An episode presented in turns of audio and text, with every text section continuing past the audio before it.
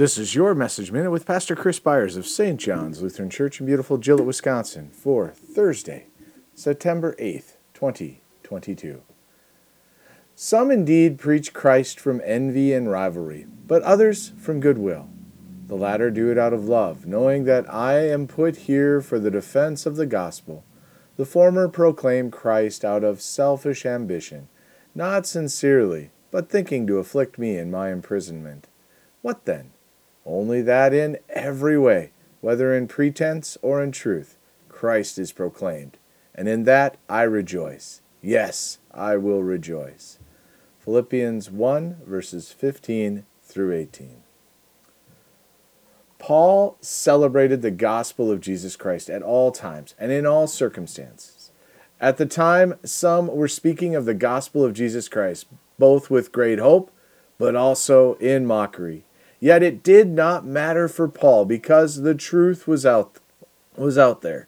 Even though they do not believe, those who speak the truth of Jesus Christ are still sharing the gospel. It isn't to the benefit per se, to their benefit per se, but it may be to the benefit of one who hears it. For Paul, his imprisonment afforded him the opportunity to share the gospel with many as he would share it with the guards and fellow prisoners when able.